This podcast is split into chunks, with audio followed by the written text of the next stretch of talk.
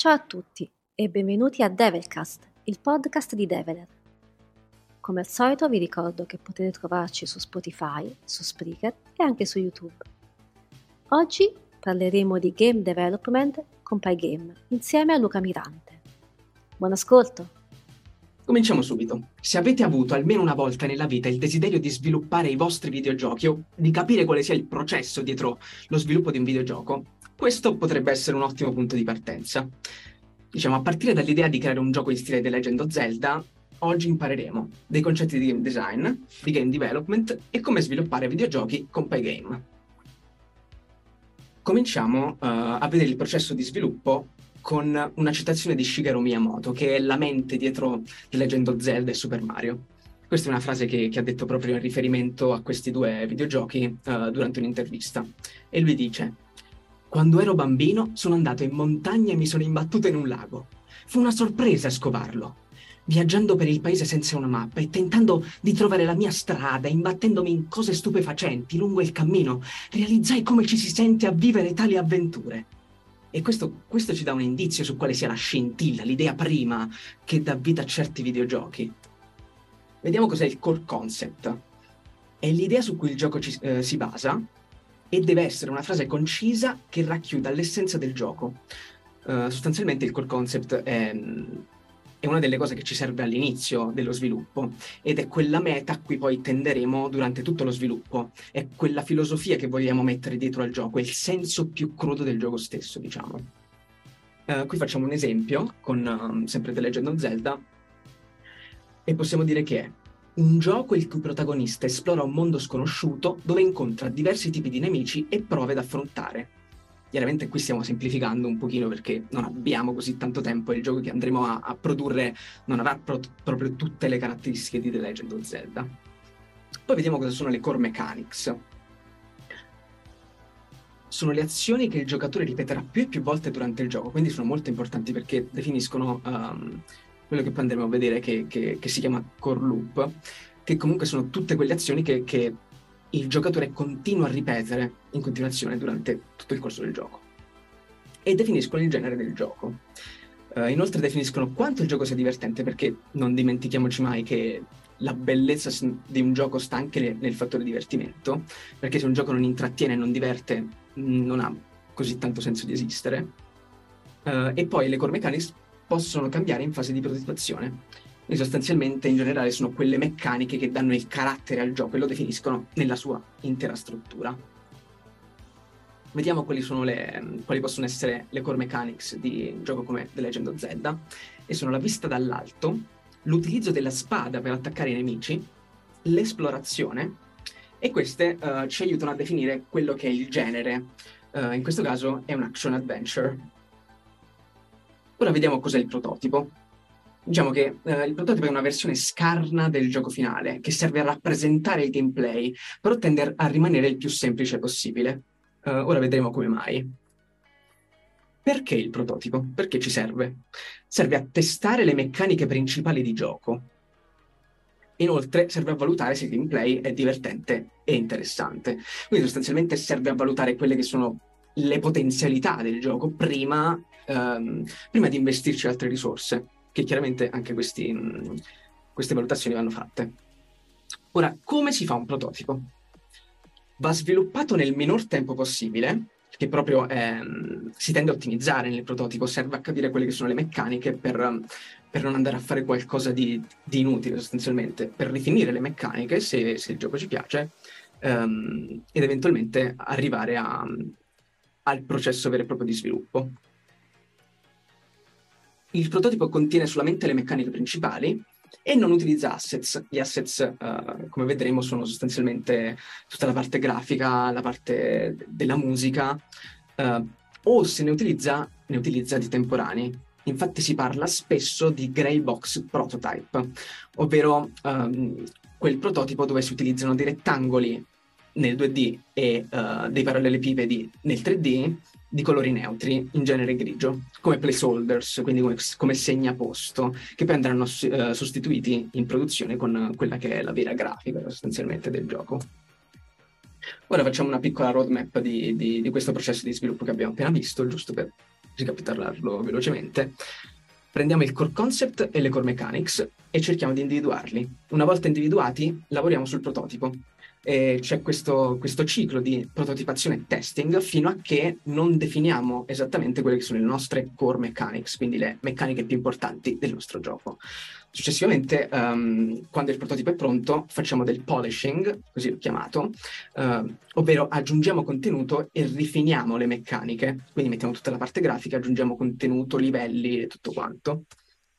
E infine arriviamo a un MVP, ovvero uh, un prodotto minimo funzionante che possiamo distribuire, possiamo crearci una demo, possiamo venderlo, qualunque cosa ne vogliamo. Introduzione a Pygame. Cos'è Pygame? Pygame è un insieme di moduli, una libreria Python, progettati per la scrittura di videogiochi che si basa sulla libreria STL che è scritta in C e ne amplia le funzionalità.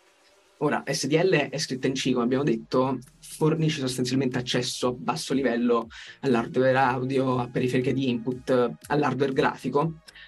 E, um, diversi giochi sono fatti con SDL, la utilizzano, uh, ad esempio i giochi Valve, come Half-Life, Portal, eccetera, o anche Doom o Quake. Quindi comunque ne ha di, di potenzialità. Vi ho, vi ho, lasciato anche un, um, un link alla sezione About della documentazione, se volete approfondire. Perché scegliere Pygame? Per le caratteristiche positive di Python, quindi Pygame ha tutte le caratteristiche positive di Python, quindi la semplicità e l'immediatezza, i tempi di sviluppo molto brevi perché non ci sono tempi di compilazione, essendo un linguaggio interpretato, um, il codice che è semplice da fruire, da modificare, da, da, da leggere, e um, l'accesso a tutte quelle che sono le varie librerie supportate da Python, che sono un sacco ed è un ottimo strumento educativo, uh, anche per questo l'ho scelto. E, um, sì, diciamo, ri- rispetto a game engine più completi come Unity, Unreal, uh, Godot Engine, è più di basso livello, ovvero si lavora solamente sul codice, senza interfacce grafiche, senza, senza automatismi. Quindi ti permette sostanzialmente di, di vedere e capire esattamente quello, quello, che succede. Ora, non così a basso livello, però, um, però uh, lo vedi, vedi il codice. Ecco. E allo stesso tempo hai la semplicità di Python, quindi è molto facile da comprendere. Quali sono invece i limiti di Pygame? Sono sempre i limiti di Python e di SDL. Quindi diciamo che uh, gli oggetti di Pygame in realtà sono binding a oggetti scritti in C, che utilizzano la libreria SDL, che è scritta in C, quindi sono ottimizzati e veloci. Tuttavia il codice Python che scriviamo è comunque rimane lento e interpretato e a causa del, del GIL, del Global Interpreter Lock, che se non, se non lo conoscete ci, è, è, sostanzialmente una, una feature di Python che fa sì che il codice Python non possa girare in multithread, quindi si è fissi su un thread. Al massimo si, si switcha thread, si cambia da un, thread, da un thread all'altro, ma si eseguirà sempre il codice su un, un thread alla volta. Um, è possibile aggirare alcuni di questi limiti sostanzialmente utilizzando librerie Python, quindi librerie di just-in-time compiling come Numbot e C nelle funzioni matematiche che permettono di avere mo- molto prestazioni molto più alte, ecco, oppure utilizzando Cython per compilare parte del codice, oppure utilizzando librerie come PyOpenGL per, per il 3D, o utilizzando librerie di, gra- di, di fisica, che quindi ci, ci, danno più prestazioni su determinati campi. Qui vi ho lasciato un, un video per approfondire, molto, molto interessante, vi consiglio di, di guardarlo. E passiamo direttamente al codice. Allora, Pygame si installa molto facilmente tramite il comando pip install Pygame, tramite pip. Um, ad oggi non c'è una versione ufficiale di Pygame compatibile con Python 3.11, quindi io sto utilizzando Python 3.10 per tutti gli snippet di codice che vedremo. Per inizializzare Pygame chiamiamo pygame.init. Quindi qui possiamo vedere che stiamo importando Pygame, lo chiamiamo PG per, per brevità, e poi crea una classe game dove nella init inizializzo Pygame, quindi sarà la prima cosa che faccio. Sotto c'è if name uguale uguale main, se qualcuno non conosce questo costrutto, sostanzialmente cosa ci permette di fare? Ci permette di dire che se eseguo questo esatto script, il codice questo, all'interno di questo costrutto viene eseguito. Se importo questo script in un altro script, non viene eseguito. Quindi se, se, lancio questo script mi eseguirà game, che quindi inizializzerà Pygame in questo caso. Um, Pygame.init in realtà è un modo conveniente per inizializzare tutto il necessario dal punto, uh, punto di entrata del nostro programma. Però è anche possibile inizializzare un modulo per volta di Pygame in momenti diversi, in modo da evitare di inizializzare tutti i moduli che poi non andremo ad usare effettivamente, e così da, guadagna- da guadagnarci in prestazioni. Oltretutto, per comodità io ho utilizzato una, una, classe, però eventualmente si può anche non utilizzare, insomma, si può scrivere tutto funzionale. Inizializziamo una finestra, vediamo come si fa. Uh, lo faremo tramite il modulo display di Pygame. Allora, all'inizio vedete che definisco due variabili. Il, la prima è il titolo, la seconda è la risoluzione, che è una tuple con due interi. E poi all'interno della classe game creo il mio screen. Allora, per creare il mio screen chiamo questa funzione che ho definito initScreen, dove cosa faccio? Prima pygame.display.setCaption che mi setta il titolo della finestra di Pygame, quindi nella barra in alto della finestra vedrò scritto Game Development con Pygame e successivamente chiamo la display.setMod e gli passo la risoluzione della mia finestra. Questa funzione qui mi restituisce una finestra, un oggetto surface, che è sostanzialmente una sorta di foglio bianco su cui puoi scrivere, che rappresenta in questo caso la nostra finestra, la nostra vista. A questo punto, se proviamo ad eseguire il codice, vedremo che succede questo, ovvero la finestra appare, ma dopo un attimo sparisce. Questo perché? Perché dopo aver inizializzato la finestra, l'esecuzione arriva al termine. Quindi è il momento di introdurre il nostro game loop. Parliamo per un attimo del flusso di gioco. C'è una fase di inizializzazione, poi si entra nel game loop che viene ripetuto fino a che il giocatore sostanzialmente gioca e infine c'è una fase di finalizzazione. Vediamoli un attimo brevemente. L'inizializzazione cosa fa? Carica le impostazioni, carica gli assets, inizializza la finestra di gioco, inizializza il game loop e viene eseguita una sola volta alla via del gioco. Quindi sostanzialmente serve a preparare e tenere pronte tutte quelle cose che poi ci serviranno all'interno del game loop. Il game loop cos'è? È il corpo del gioco. Quindi tutto quello che, che succede nel gioco è dentro il game loop. Contiene tutti i processi che vanno ripetuti continuamente per tutta la durata dell'esecuzione. Qui vi ho lasciato un, un link per approfondire questo argomento qui lo vedremo anche più avanti, uh, intanto questa è una breve descrizione. Questo link è un link al libro Game Programming Patterns di Robert Nystrom, non so se l'ho pronunciato bene, questa è la versione HTML gratuita, ve lo consiglio molto, è molto utile per, per i pattern uh, relativi al, alla, prog- alla programmazione di videogiochi. E infine c'è la finalizzazione, Uh, che è la fase eseguita al termine del game loop, quando si esce dal game loop, e termina tutti i processi eventualmente salva i dati utente. Ora vediamo più in profondità il game loop come è fatto il game loop? Ci sono tre parti, tre fasi diverse, l'input, l'update e il render. Queste ciclano, queste continuano a, a, a iterare su se stesse sostanzialmente, si, si, ripetono continuamente.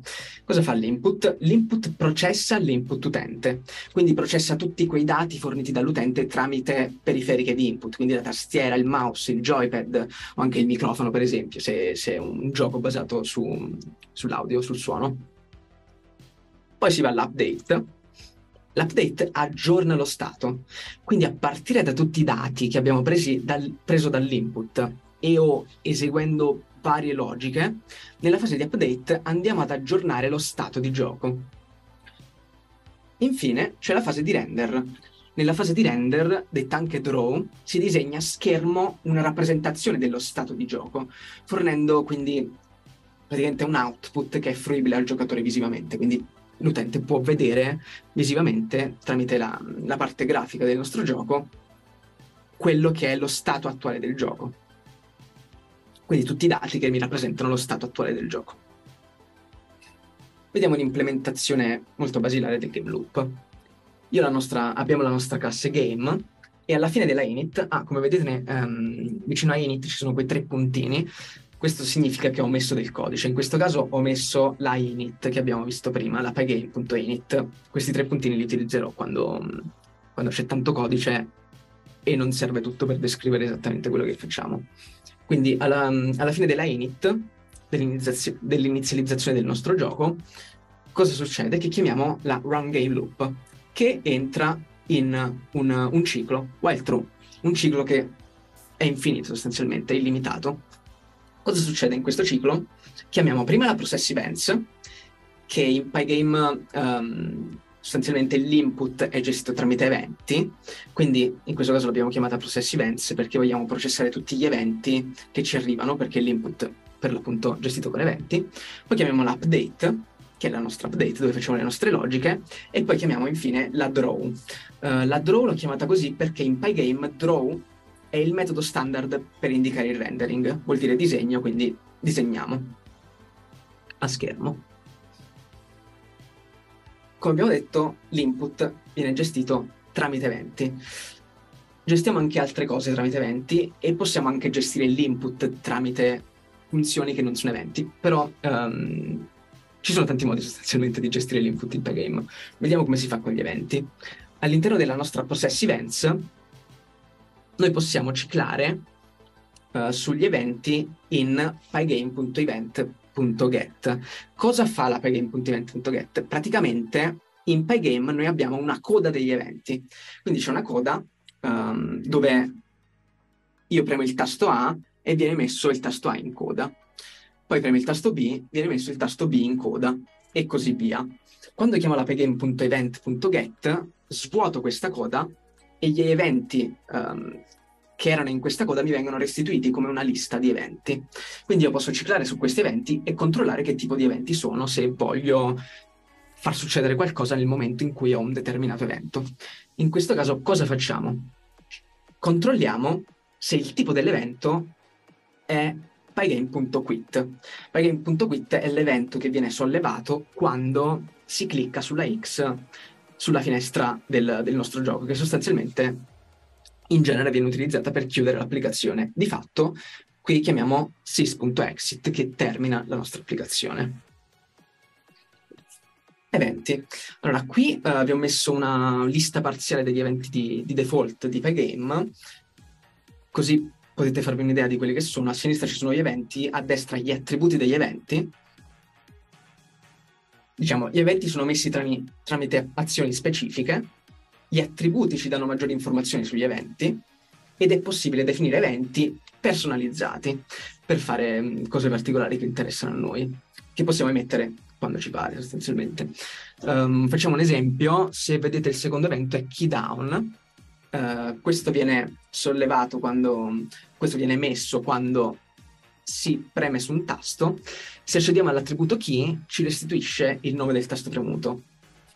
Um, poi ad esempio c'è l'evento mouse motion che viene messo quando muoviamo il nostro mouse e l'evento post ad esempio ci restituisce la posizione del mouse.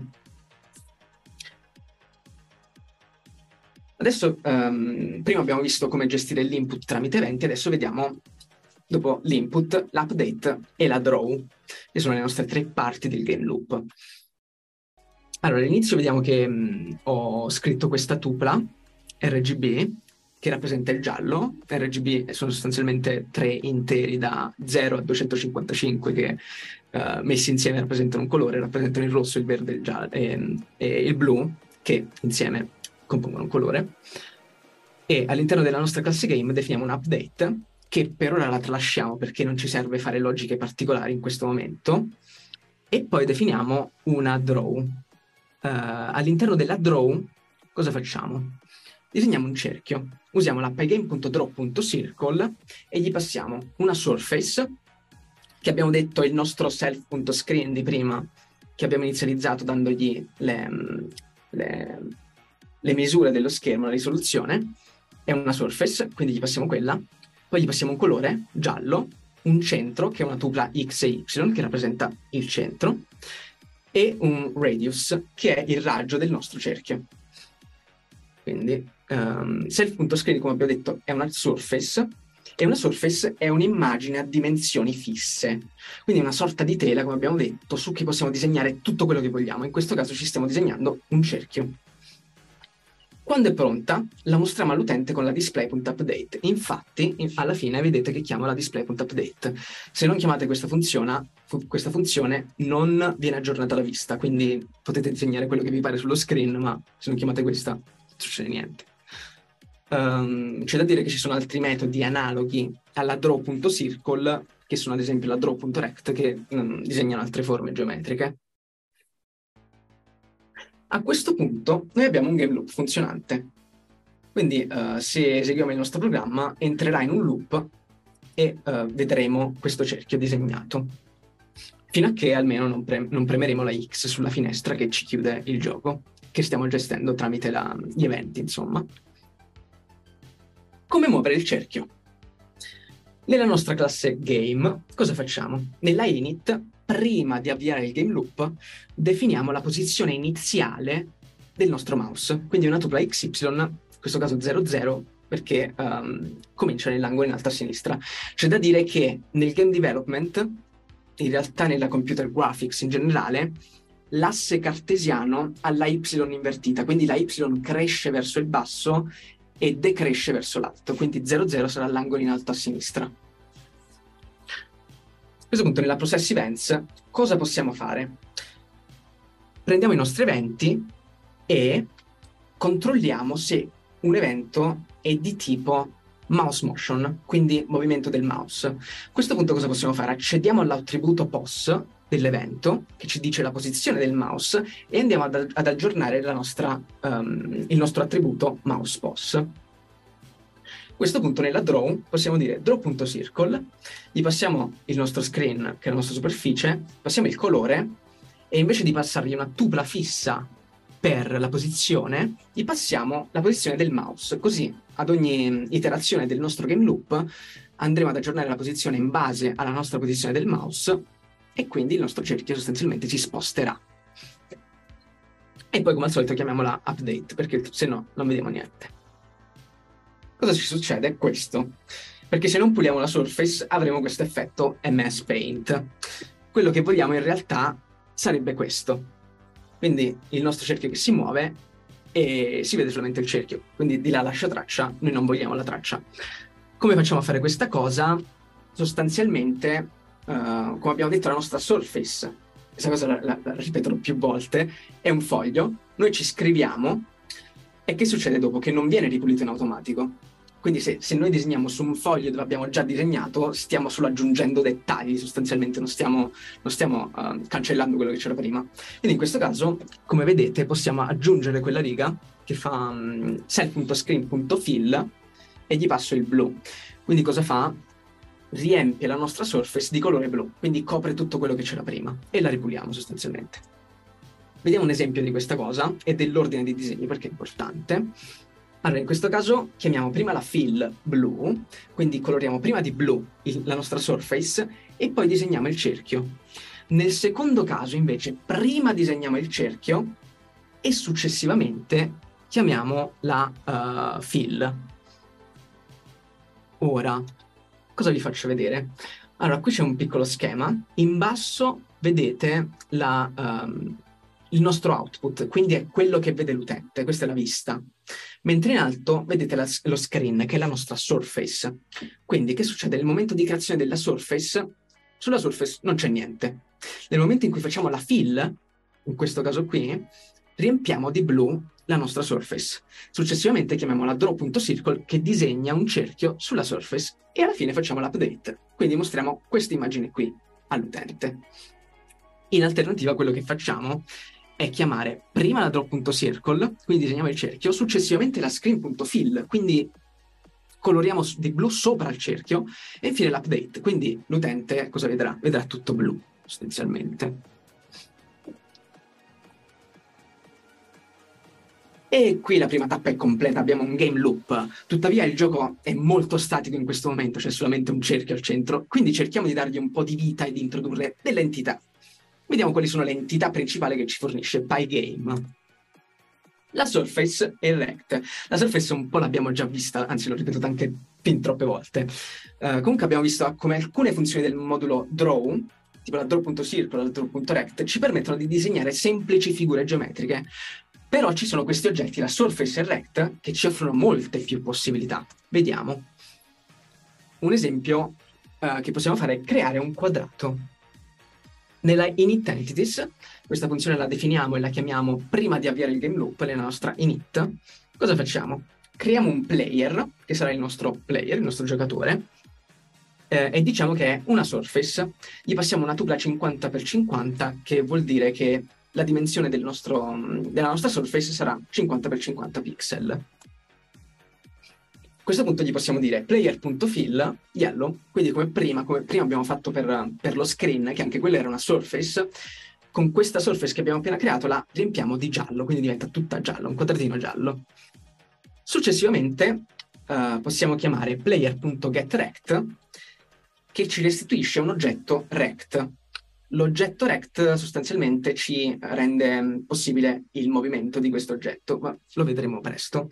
Quindi facciamo self.playerRect, self.player che ci restituisce questo rect posizionato con l'angolo in alto a sinistra in 0,0 di default. Ok, Uh, il metodo surface.blit ci permette di disegnare una surface su un'altra surface, specificando la posizione tramite l'argomento dest. Vediamo cosa vuol dire. Nella nostra draw, dove disegniamo a schermo, cosa facciamo? Prima ripuliamo lo schermo sempre, screen.fillblue, successivamente andiamo alla screen.blit. Questa cos'è? Uh, in pratica gli dai una source, quindi la source è un'altra surface, surface, e gli dici sul mio screen disegna questa surface che ti passo, la mia source. Quindi prendi lo screen, ci disegni sopra la surface. E come destinazione gli dai un rect, perché il, il rect, come abbiamo detto, è, è un rettangolo che può rappresentare una posizione. Questo è quello che vedremo, un bel quadrato, diciamocelo è proprio un bel quadrato, però cosa ci permette di fare diverso questo dalle funzioni come draw.rect o draw.circle? Vediamo. Una surface, come abbiamo detto, è un foglio dove possiamo disegnare, quindi quello che possiamo fare init entities è dire crea un'altra surface, la chiamo eye, occhio, è più piccola, la coloro di nero e poi chiamo la player.blitz che è come la blit, però ti permette di passare un iterabile uh, con, um, con, delle surface e delle posizioni, e quindi gli disegno questi due occhietti nelle posizioni specificate. Il rect è un oggetto che possiamo modificare facilmente, possiamo modificare la, la, la posizione, lo possiamo um, rendere più grosso, più piccolo, quindi ci permette di fare cose come questa, di muovere il nostro oggetto cosa facciamo? Uh, nell'update, prima aumentiamo di 1 la x del nostro rect, poi se la x del nostro rect è maggiore della x della risoluzione della nostra finestra, cosa facciamo? Riposizioniamo il rect a sinistra della finestra. Uh, in questo caso potete vedere l- questo attributo virtuale right che rappresenta la destra del nostro uh, piccolo rettangolo sostanzialmente. Quindi la, gli mettiamo la destra nella posizione 0 del, degli assi e quindi uscirà fuori di schermo.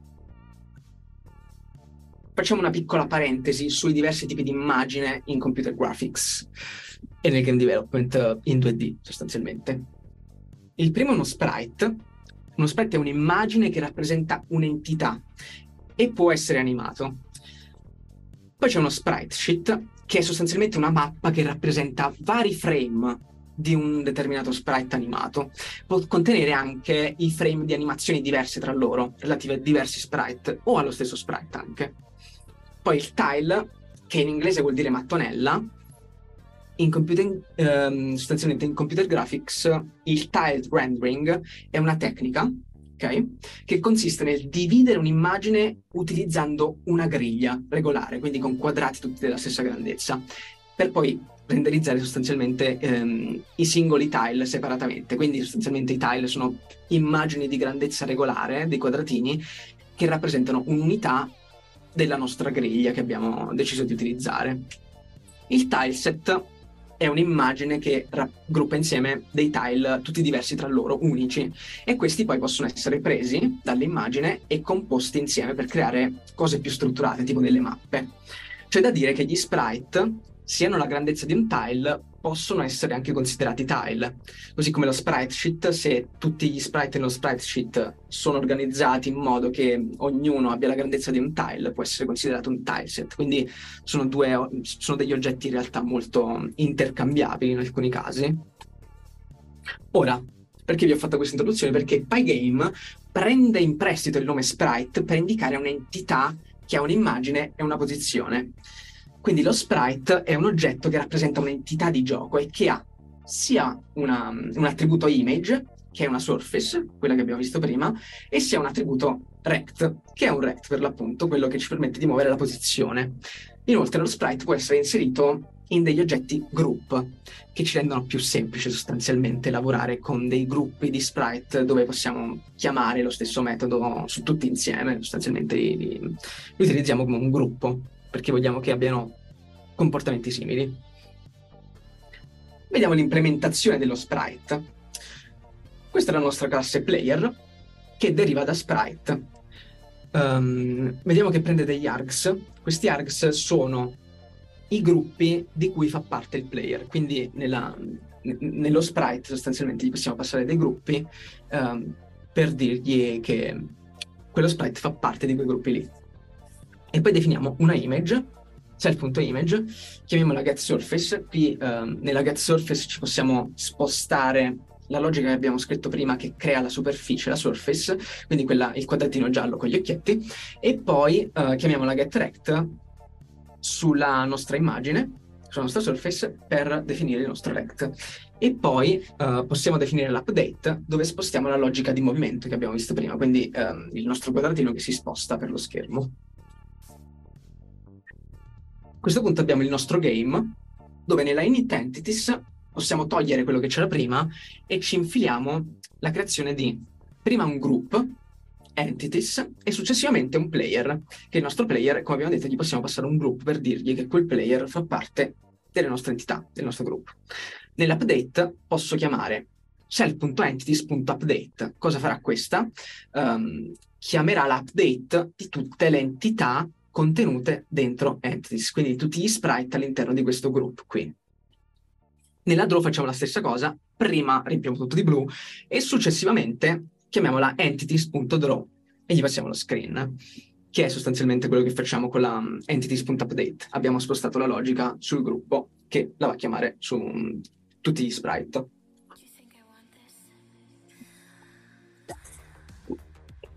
Vediamo come utilizzare l'input utente come ho detto, si possono utilizzare anche degli eventi per gestire l'input, ma in questo momento vedremo un altro esempio senza usare gli eventi. Allora, abbiamo il nostro player, diciamo che ha una speed di 0.4, è un float, e poi nella init gli possiamo dare una direzione. Uh, la direzione sarà un, un pygame.math.vector2, che è sostanzialmente un vettore bidimensionale, quindi un, un vettore che collega due punti. Nell'update chiamiamo prima la self.updateDir, che è una funzione che adesso vedremo, la stiamo per definire, e poi la self.move, stessa cosa, ora la definiamo. L'updateDir cosa fa? Sostanzialmente prende Uh, chiamala uh, pygame.key.getPressed, questa ti restituisce un mapping che è una sorta di dizionario dei nostri tasti, di tutti i tasti della tastiera, e ad ogni tasto uh, gli, gli dà un bool che è true o false. Se è true vuol dire che stiamo premendo quel tasto, se è false non lo stiamo premendo. Sotto possiamo dire che la x del nostro vettore, uh, sfruttando la conversione implicita a int dei nostri bool di prima, vediamo che... Aspetta che cambio vista. Ok. Vediamo che sostanzialmente posso utilizzare in realtà un puntatore laser. Ma che bello. Qui questo, questo key right cosa ci rappresenta? Ci rappresenta se il nostro tasto right eh, la freccetta destra è stato premuto. Quindi se la, frecce- se la, freccetta destra è premuta, questo questo valore assumerà il valore di 1 meno la freccetta sinistra premuta o meno. Quindi quando la freccetta destra è premuta, questa eh, equazione sarà uguale a 1, perché 1 meno 0. Quando la freccetta sinistra è premuta, questo sarà 1, questo sarà 0, quindi sarà meno 1, e andiamo verso sinistra. Quando tutte e due saranno 1 o tutte e due saranno 0, la somma sarà 0, quindi la nostra x sarà 0. Stessa cosa per la nostra y. Infine, eh, qui nella move, che stiamo chiamando in questo punto qui, facciamo if cell.dir.magnitude. Magnitude cosa ci dice? Ci dice la lunghezza della nostra dir. Dir è un vettore a una certa lunghezza. Se la lunghezza è 0, non ci serve muoverci. Quindi, ciao. Se la lunghezza non è 0, cosa possiamo fare? Possiamo dire al nostro rect di muoversi questa è la move IP che sta per move in place, quindi muove direttamente il nostro rect.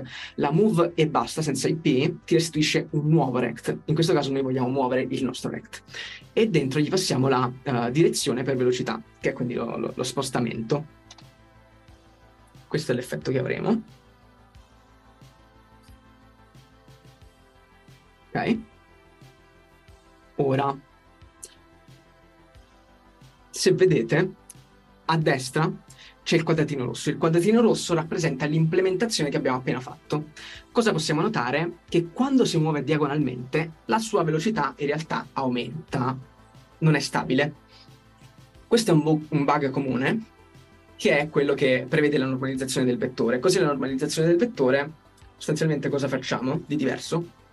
Per ottenere come, uh, come output il nostro quadratino giallo invece che si muove uguale, eh, a uguale velocità in tutte le direzioni, chiamiamo questa um, normalize IP, sempre normalize in place. Cosa fa normalize IP?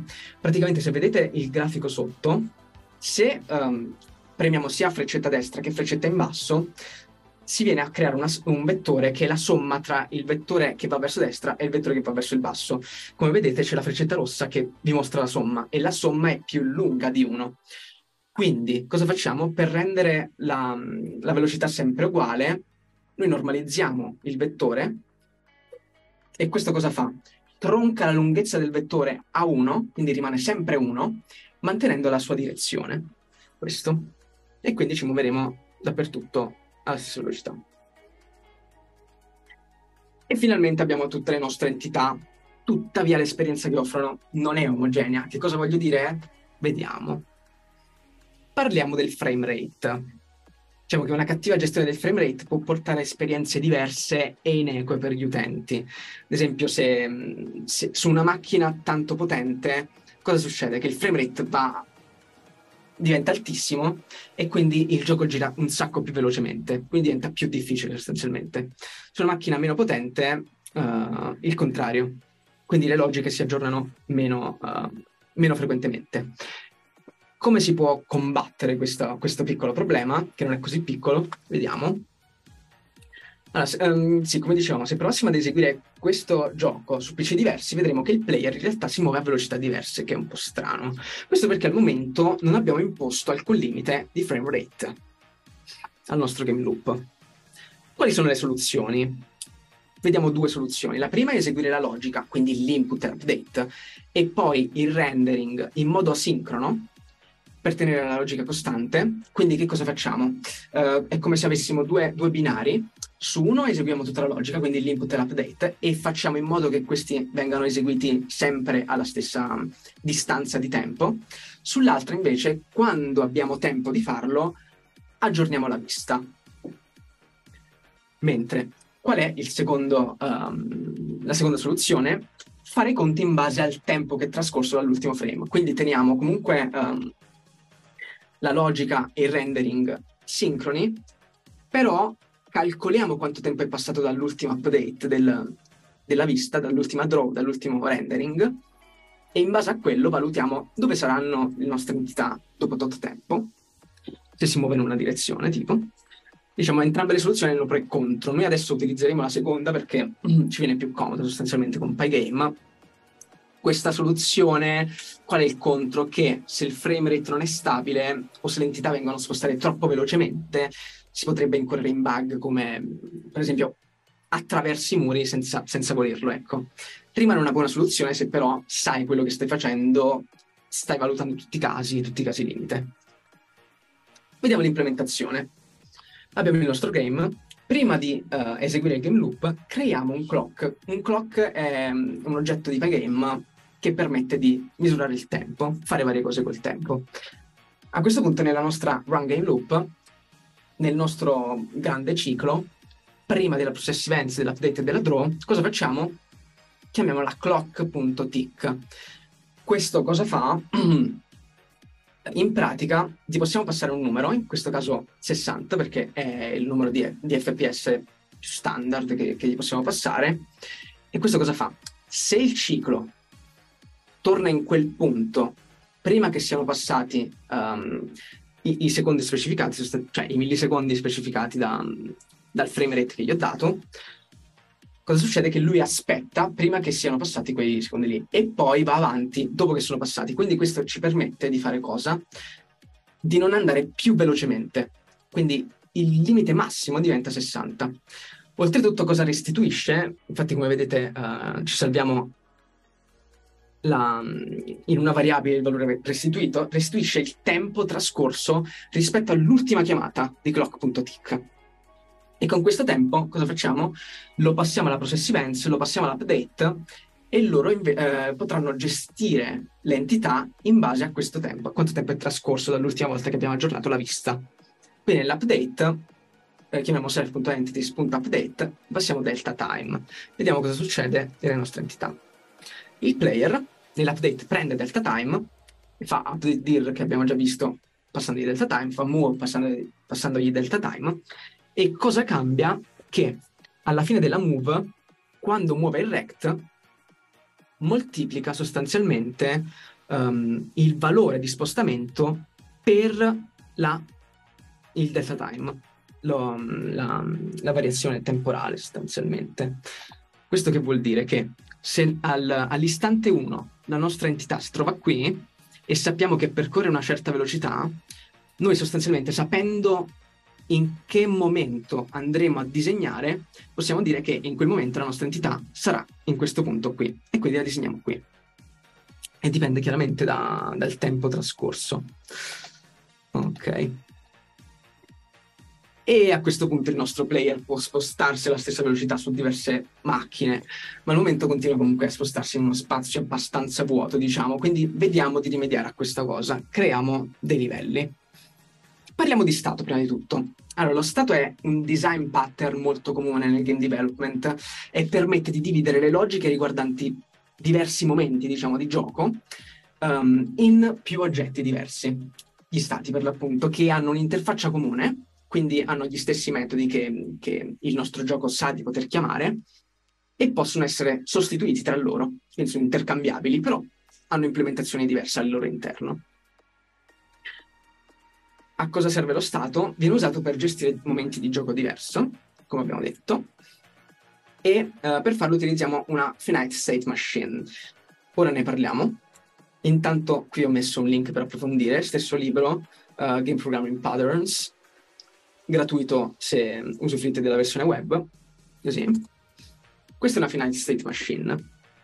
Allora, vediamo lo schemino diciamo, abbiamo un numero finito uh, di stati, che sono questi menu principale, livello 1, livello 2, pausa, e solo uno di questi può essere attivo a un determinato momento, quindi non possiamo averne attivi più di uno allo stesso momento. Nel caso dello schema il menu principale è l'entry point, quindi è il primo stato che viene settato come stato attuale del programma. Da quel punto in poi si effettua una transizione uh, ad ogni altro stato in base a quello, a quello che succede, insomma. Quindi facciamo un esempio, entriamo nel nostro gioco e in automatico viene settato il menu principale. Questo uh, andrà in loop e continuerà a eseguire se stesso finché l'utente non, non eseguirà un'azione. Se l'utente seleziona start, andremo al livello 1, quindi questo livello 1 verrà inserito qui dentro e il game chiamerà i metodi sul livello 1 invece che sul livello principale. Se premo ESC vado alla pausa, se ripremo ESC torno al livello 1, se completo il livello vado al livello 2 e così via sostanzialmente. Questa è una macchina allo stato finito. vediamo una implementazione.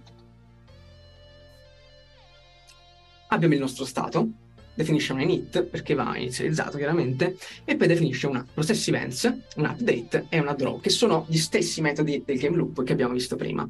E poi definiamo i nostri singoli stati che derivano da stato e quindi implementano quelle, um, interfa- quell'interfaccia lì, quei metodi lì. A questo punto nel nostro game cosa facciamo?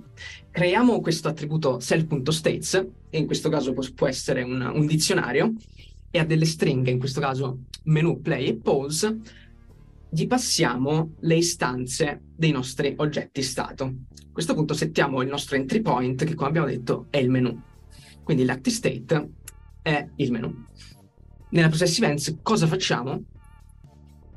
Um, controlliamo quit, perché quit uh, va controllato sempre sostanzialmente, per il nostro caso, insomma, e poi prendiamo l'active state, lo stato attivo in questo momento, e chiamiamo la sua process events sull'evento che stiamo uh, parsando, che stiamo um, cercando di interpretare e di um, trasformare in un'azione. Stessa cosa nell'update, invece di chiamare la nostra update, cioè chiamiamo la nostra update, ma la nostra update cosa fa? Va nel suo stato attivo e chiama l'update dello stato attivo, passandogli il delta time. Nella draw, stessa cosa, va a chiamare la, la draw della, dello stato attivo. Ora implementiamo una mappa, così vediamo come si fa. Questa può essere una rappresentazione di una mappa, una rappresentazione molto semplice. Uh, come potete vedere ci sono delle lettere, uh, delle, delle, queste sono stringhe, è una lista di stringhe dove ci sono delle lettere che rappresentano sostanzialmente delle coordinate. Uh, per ogni lettera diversa abbiamo un'entità diversa, ad esempio la W rappresenta wall, che vuol dire muro, quindi avremo un muro, dove c'è lo spazio, non c'è niente, dove c'è la P, c'è il nostro player, dove c'è la E, c'è un, uh, c'è un enemy, che è un nemico. Questi sono nomi, sono lettere che ho deciso io così, uh, n- non c'è un motivo specifico, non, non esiste una, un modo specifico di chiamarle. E poi cosa facciamo? Uh, quando inizializziamo il nostro, sta, il nostro, stato Word, per esempio, o livello 1, cosa facciamo? Cicliamo su, tutti, su tutte le coordinate sostanzialmente di questa mappa e in base a quello che c'è disegnato, a, al carattere, cosa facciamo? Andiamo a creare quell'entità lì e a posizionarla in quel punto lì. In questo caso cosa, cosa usiamo? L'index, l'indice della colonna, quindi la lettera, e l'indice della riga, quindi l'indice della, della stringa, e le moltiplichiamo per la tile size. La tile size, uh, se vi ricordate, prima abbiamo parlato di tile, i tile sono le unità più piccole della nostra griglia, quindi se abbiamo la, la grandezza nostra, delle nostre unità, possiamo avere la grandezza della mappa, possiamo indicare la posizione nostri, delle nostre entità nella mappa. Questo è uh, l'output. Ok, adesso abbiamo dei muri però se muoviamo il player sostanzialmente li attraversiamo perché non abbiamo in- in- um, implementato delle collisioni. Quindi vediamo come si fanno le collisioni, come si creano degli oggetti solidi. Collisioni. Quindi qui siamo nel nostro player, nell'update muove la sua, um, ah, fa l'update della sua direzione, quindi decide dove andare in base alle freccette che sta prendendo l'utente, muove il player e poi chiamiamola uh, collide entities che controlla le collisioni. Nella collide entities facciamo la stessa cosa di prima, ovvero se non ci stiamo muovendo non c'è bisogno di controllare perché magari è un'altra entità che si sta muovendo e sarà lei a controllare se ha colliso con noi. In questo caso cosa facciamo? Uh, prendiamo la x e la y della direzione e in base a dove stiamo andando controlliamo la, eh, la, pratica c'è questo, questo, gruppo che io ho passato prima, che è Colliding Entities, che contiene tutte quelle entità con cui vediamo, vogliamo sapere se stiamo collidendo. Per ognuna di queste chiamiamola self.rect.colliderect. Questo è un metodo del rect che ci dice se sta collidendo con un altro rect, eh, true o false. Se è vero vuol dire che sta collidendo e in questo caso andiamo a controllare in base alla nostra velocità, quindi se stiamo andando verso destra, ci aspettiamo che, nostro, che l'altro oggetto sia a destra e quindi di dover spostare il nostro quadratino, il nostro player a sinistra. questo è l'esempio. Prendo di nuovo il puntatore laser. Cosa succede? Noi abbiamo il player che sta andando verso destra, collide con questo muro. Quindi cosa succede? Che uh, se stiamo andando verso destra, cosa faremo? Che la destra del nostro rect, del rect del nostro player, diventerà uguale alla sinistra del rect dell'entità. Quindi questa parte qui, a destra, si allineerà a questa parte qui, che è la sinistra del muro. E quindi ce lo troveremo da questa parte, lo riposizioneremo più verso sinistra. Stessa cosa facciamo per tutte le altre uh, direzioni. Un'alternativa inoltre a rect.collideRect è utilizzare i metodi del modulo sprite per le collisioni tra i vari group, che vedremo più tardi. Questo è un bug comune, um, il teletrasporto all'angolo, quindi se vedete c'è il nostro player che si muove all'interno di muri e viene teletrasportato all'angolo del muro. Perché succede questo? Allora, questo è um, sostanzialmente il bug che incorreremo con l'implementazione che abbiamo appena visto. Ora non vi faccio vedere l'esatta implementazione per risolvere questa cosa, però ve la spiego, perché è, è complessa da implementare, però graficamente si può spiegare bene. Quello che stiamo facendo noi adesso è il nostro player entra nel rect dell'altra entità. Che succede? Che um, controlliamo tutte le direzioni, destra e in alto, in questo caso, perché stiamo andando in questa direzione qui, e vediamo che il nostro player è entrato in entrambe, in entrambe le direzioni all'interno di questa uh, entità qui. Quindi cosa succede? Che il nostro rect viene spostato sia a sinistra sia in basso, quindi ce lo troviamo all'angolo di quest'altro rect. La cosa giusta da fare cos'è? Controllare una direzione per volta. Quindi qui stiamo entrando, controlliamo prima la direzione X, prima la X, prima vediamo se va a sinistra e va a sinistra, quindi lo spostiamo a sinistra del nostro, de, de, dell'altra entità. Cosa succede a questo punto? Che ricontrolliamo la collisione. Vediamo che non c'è più una collisione, quindi non c'è più bisogno di spostarlo verso il basso e quindi avrà questa posizione qui.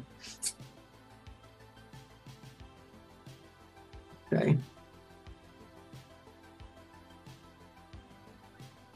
E però un gioco non è fatto solo di muri, a meno che non si tratti di un labirinto, chiaramente. Quindi vediamo di introdurre un po' di azione per completare il nostro piccolo prototipo. Vediamo. Facciamo una AI per i nemici, un'AI molto semplice. Cosa farà questa AI? Sostanzialmente, se um, il player entrerà in un raggio determinato nostra, del nostro um, nemico, il nostro nemico andrà verso il player. Una AI molto molto uh, basilare. Quindi creiamo un enemy che è, sostanzialmente deriva da Actor. Actor è una classe che non vi ho fatto vedere come, come, ho definito, però è sostanzialmente la classe base del player e dell'enemy, quindi avrà tutti quei metodi che, mm, che abbiamo visto nel player, tranne chiaramente quelli di, mm, del movimento, perché non vogliamo controllare l'enemy, quello si deve muovere per conto suo.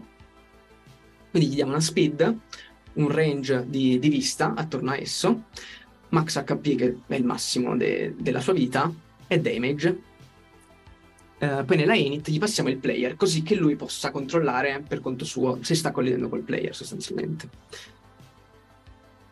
Nell'update dir cosa facciamo? Prendiamo il centro del player, il centro di questa entità e calcoliamo il vettore che collega queste due entità. A questo punto vediamo quant'è la lunghezza del... Um, il puntatore di nuovo. Vediamo qual è la lunghezza del vettore che collega l'entità col player. Se la lunghezza è maggiore del raggio di vista della nostra entità nemico, cosa facciamo? Settiamo la direzione a zero, quindi non si muoverà. Altrimenti, ehm, chiaramente il vettore non verrà resettato a zero e quindi si muoverà nella direzione del player. Poi definiamo questa funzione hit che prende un'entità, quindi passeremo al player e diciamo che l'entità soffrirà tot danno quanto il danno dell'enemy. A questo punto nel Word, chiaramente questa hit l'ho, l'ho definita io e ora vediamo come la utilizziamo. Uh, nel Word, nel, all'interno dell'update, Word è lo stato dove c'è la mappa e dove ci sono tutte le entità. Cosa facciamo? Prima chiamiamo l'update di tutti gli actors, che sono gli enemy e il player. Successivamente cosa facciamo? controlliamo quali sono gli enemies che stanno attaccando il player. Quindi in questo caso utilizziamo la sprite.sprite Questa cosa fa? Prende uno sprite e un gruppo di sprite.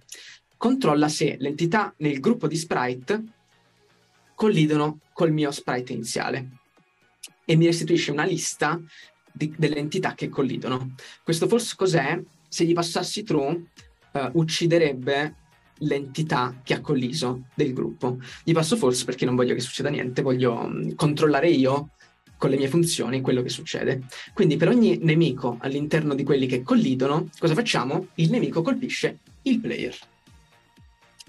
Ora, mh, mm, vediamo l'attacco, come implementare un attacco. Allora, questo è un attacco. Ho deciso di creare un'altra classe attacco, che è sempre uno sprite. Diciamo che ha un danno, che è un intero, in questo caso è uno, e un tempo di animazione, perché uh, un attacco dura un breve tempo e poi sparisce sostanzialmente, altrimenti rimarrebbe per sempre sulla mappa. Quindi cosa succede? All'inizializzazione gli passo il player e um, a questo punto l'animazione uh, comincia e uh, chiamiamo pg.time.getTix. Questo ci restituisce, come, come abbiamo visto prima, il tempo attuale sostanzialmente. Quindi millisecondi che rappresentano il tempo che è passato dall'inizio della, dell'esecuzione del, del, programma, che è il tempo attuale. Nell'update cosa facciamo? Chiamiamo prima, prima la move, che sposta l'attacco vicino al player, quindi se il player è indirizzato verso davanti gli sposterà l'attacco davanti, se il player è indirizzato verso destra, gli sposterà l'attacco a destra. Poi uh, cerchiamo timeout. Timeout cos'è? È la somma tra l'inizio del tempo di animazione e il tempo di animazione totale. Quindi quando um, questo, questa somma sarà maggiore del timeout, eh no, uh, quando il tempo attuale, questo è il tempo attuale in questo momento, è maggiore del timeout, perché il timeout abbiamo detto che è il tempo di inizio più la durata dell'animazione, cosa succede? Che l'attacco del player diventa none e uccidiamo questa entità qui. Self.kill uccide l'entità, la rimuove da tutti i gruppi e la fa sparire sostanzialmente. All'interno del player cosa facciamo? Definiamo una attack che restituisce un attacco, che è questo oggetto qui, e se il player non sta attaccando, is attacking è un bool di self.attack, che ora vediamo cos'è, se il player non sta attaccando, gli creiamo un attacco e glielo passiamo come self.attack. E sostanzialmente, se il player non sta attaccando, crea un nuovo attacco e lo restituisce. Se il player invece sta attaccando, restituisce l'attacco senza crearne uno nuovo. Eh, così. E poi nel mondo, cosa facciamo? Quando processiamo gli eventi, andiamo a vedere quando l'utente ha premuto il tasto space. Se ha premuto il tasto space, cosa facciamo? Questo è un group, un gruppo di attacchi, e gli aggiungiamo self.player.attack. Quindi cominciamo l'attacco del player e ci prendiamo l'attacco e lo mettiamo in questo gruppo che possiamo riutilizzare. A questo punto nell'update cosa facciamo? Se il player sta attaccando, possiamo chiamare l'update di tutti gli attacchi, quindi quelli che abbiamo qui, quindi l'attacco appena creato. Cosa succede? Che possiamo fare pg.sprite.groupCollide. GroupCollide cosa fa? Gli passi un gruppo qui, quindi un gruppo con diversi sprite, e un gruppo qui, quindi un altro gruppo con diversi sprite. Um, ti restituisce un dizionario, anche questo, con entità uh, qui, eh, eh, con sprite che fanno parte di questo gruppo qui, due punti, uh, lista di sprite che hanno colliso che fanno parte di questo gruppo qui. Quindi sostanzialmente ti dà mm, il dizionario delle entità che hanno colliso tra i due gruppi. Qui è sempre per, per uccidere le entità che fanno parte di questo o uccidere le entità che fanno parte di questo. Poi per ogni attacco ed, ehm, ed entità che è presente in questo dizionario qui e per ogni nemico che è presente in questa lista, perché qui è attacco lista no, uh, facciamo attacco.hit enemy, quindi infliggiamo il danno dell'attacco all'enemy. A questo punto abbiamo una mappa. abbiamo delle entità, abbiamo degli stati e ora abbiamo anche l'azione perché um, effettivamente possiamo uh, combattere con i nostri nemici, come vedete anche nella GIF. Ora che abbiamo le meccaniche principali, il nostro prototipo possiamo dire che è completo, quindi aggiungiamo un po' di dettagli. Aggiungiamo gli assets. Quindi carichiamo le immagini, riproduciamo le animazioni, riproduciamo i suoni e scriviamo dei testi. Immagini e animazioni. Qui vediamo um, come. Allora, io ho fatto questa classe, che è la classe Spritesheet. Uh, ho preso ispirazione da una classe di esempio che è presente sul sito di Pygame. Sostanzialmente cosa mi permette di fare? Nella inizializzazione io gli passo un file, che è uno Spritesheet, o un tileset, va bene, va bene uguale, se um, gli sprite sono anche tile, quindi hanno la stessa dimensione, sono quei quadratini unità di cui abbiamo parlato prima. E cosa fa? Fa uh, self.sheet uguale pygame.image.load e gli passa il file name, quindi carica l'immagine da quel file. A questo punto cosa facciamo? Chiamiamola convert alpha. Cosa fa la convert alpha? Converte l'immagine in un formato per cui Pygame è ottimizzato, preservando il canale alfa. Quindi salva all'interno dei singoli pixel l'informazione che ti dà um, in base alla trasparenza di quel pixel lì. Esiste anche la convert senza alfa che non ti salva il canale alfa. Nel caso tu abbia entità che, che non hanno un alfa, quindi non hanno trasparenza. A questo punto cosa facciamo? Prendiamo la size del nostro sheet, quindi della nostra immagine, quindi vediamo quanto è grossa, um, x e y sono le lunghezze di pixel uh, in verticale e in orizzontale, e poi facendo size, punto, uh, size y diviso la grandezza di un tile, vediamo quante righe abbiamo. E allo stesso modo, facendo la, la lunghezza della x fratto la lunghezza di un, tile, di un singolo tile, vediamo quante colonne invece abbiamo. A questo punto possiamo definire la ImageGet, qui non l'ho definita, sostanzialmente cosa fa? Gli passi una colonna e una riga e ti va a prendere l'immagine che è presente a quella colonna e a quella riga. E poi una image at call dove gli passi la colonna e ti restituisce una lista delle immagini a quella colonna. E qui vediamo un, um, uno spreadsheet per, per, darci un'idea. Quindi se io gli passo, se io chiamo image at colonna 0, row 0, mi darà la prima immagine in alto a sinistra.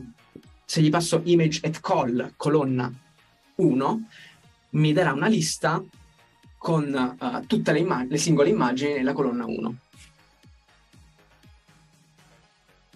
Questo punto, um, in una classe derivata da sprite, anche nel nostro player, possiamo fare self.movement animation e inizializziamo un'animazione. Come si inizializza un'animazione? In questo caso ci sono tanti modi, diciamo, però facciamo in questo modo. Prendiamo il nostro sprite sheet, come potete vedere nella funzione init animation, che è um, il nostro tileset, e creiamo questo dizionario dove gli dico verso il basso c'è um, quella col- la colonna 0. Verso l'alto, come animazione, mi devi prendere la lista di immagini che sono presenti nella colonna 1 verso sinistra mi prendi la lista di immagini presenti nella colonna 2 e verso la uh, destra mi prendi la colonna di immagini presenti nella um, la lista di immagini presenti nella colonna 3. A questo punto definiamo una set animation dove gli passiamo un'animazione che è una stringa, quindi down, up, left o right e possiamo fare self.animation che è una lista di um, pygame.surface quella che abbiamo visto um, prima quando gli passiamo down ci restituisce una di quelle liste nel dizionario e possiamo settare self.movement um, animation, quindi sostanzialmente la nostra animazione corrente, self.animation, diventa l'animazione selezionata che andiamo a prendere dal dizionario movement animations. Perché nel movement animations è un dizionario con i nomi delle direzioni corrispondenti a una lista di immagini che rappresentano l'animazione di, di, di quella camminata lì sostanzialmente. E poi settiamo il, l'index corrente di animazione a zero perché partiamo sempre dalla prima immagine. A questo punto nella nostra update cosa possiamo fare? Possiamo riprodurre l'animazione, quindi sostanzialmente aggiorniamo self.currentAnimationIndex, che diventa 1, 2, 3 e quindi ci riprodurrà in fila. Questo come lo fa? Perché nella nostra uh, image, che è l'attributo al quale si accede per, per recuperare l'immagine, la surface del nostro sprite, noi possiamo definire una property che dice vai a prendere l'index che abbiamo scelto dell'animazione corrente sostanzialmente. Quindi in base all'index, in base all'animazione scelta, ti restituirà quell'immagine lì. È un po', un po complesso forse. Um, ok, niente. Vediamo i suoni. Qui, qui la faccio molto, molto brevemente. Uh, ho fatto tutto funzionalmente, vi, vi, faccio vedere come si fa, però eh, i suoni sono molto semplici possiamo utilizzare la mixer.music.load passandogli un file name per caricare la musica di sottofondo. A questo punto possiamo settare la musica di sottofondo con la set volume, quindi mixer.music set volume, uh, passandogli un float che va da 0 a 1, dove 1 è il massimo, quindi um, punto 4 è sotto la metà. Poi con mixer.music.play possiamo far riprodurre la nostra musica di sottofondo. I loops gli dice quante volte vogliamo che venga riprodotta. Se uno verrà riprodotta una volta e poi verrà stoppata. Se due, due volte. Col meno uno si avrà un loop infinito, quindi continuerà a ripeterla, termina la canzone, riparte. Poi possiamo chiamare la stop per terminarla in qualunque momento, la riproduzione, e in alternativa ci sono i suoni. I suoni sono oggetti un po' diversi che possiamo riprodurre quando ci pare. Um, ad esempio possiamo creare un attack sound facendo pagame.mixer.sound e passandogli il file name del nostro suono di attacco. E poi possiamo chiamare play, che lo riproduce una volta. Quindi, ad esempio, quando premiamo spazio gli possiamo dire fai attaccare il player e riproduci questo suono qui, suono di attacco. Poi ci sono i testi, quindi vediamo come inizializzare un font.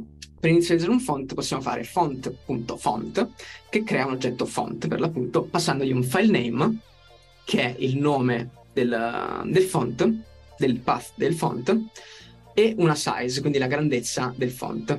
In alternativa possiamo usare sysfont dove gli passiamo il nome di un font di sistema e poi eh, funziona allo stesso modo, però ti restituisce il font di sistema, in questo caso Comic Sans. Oppure possiamo utilizzare il font di default, facciamo uh, pg.font.font, passiamo none, restituisce sempre il font di default in questo caso. Con un font possiamo creare delle scritte, quindi per farlo facciamo font.render, gli passiamo il testo che vogliamo scrivere, um, un bool che rappresenta l'anti-alias, true o false, un color, yellow, un background, quindi un colore di background, di, di sfondo del nostro, del nostro, della nostra scritta. Di default è none, quindi non ha, ha, ha trasparenza, insomma, lo sfondo. Uh, inoltre possiamo chiamare una getRect, perché questa, come abbiamo detto, è una surface. E infine possiamo chiamare la screen.blit, gli passiamo la surface e il rect. E disegniamo. A questo punto uh, direi che uh, la nostra demo è completa ed ecco qui il risultato, questo a destra. Potete vedere um, in alto il link al, al, repo con tutto il codice e anche alcuni link utili per, um, per, per, altre informazioni, per andare più in profondità. Ci sono link a canali YouTube vari che trattano di Pygame, che parlano di, di game development, ci sono link a, alla documentazione, ci sono link a delle piccole guide scritte. E poi um, qui ci sono i credits de, degli asset che ho utilizzato, che non ho fatto io, insomma. Niente, siamo alla fine, grazie. Grazie a voi, ciao!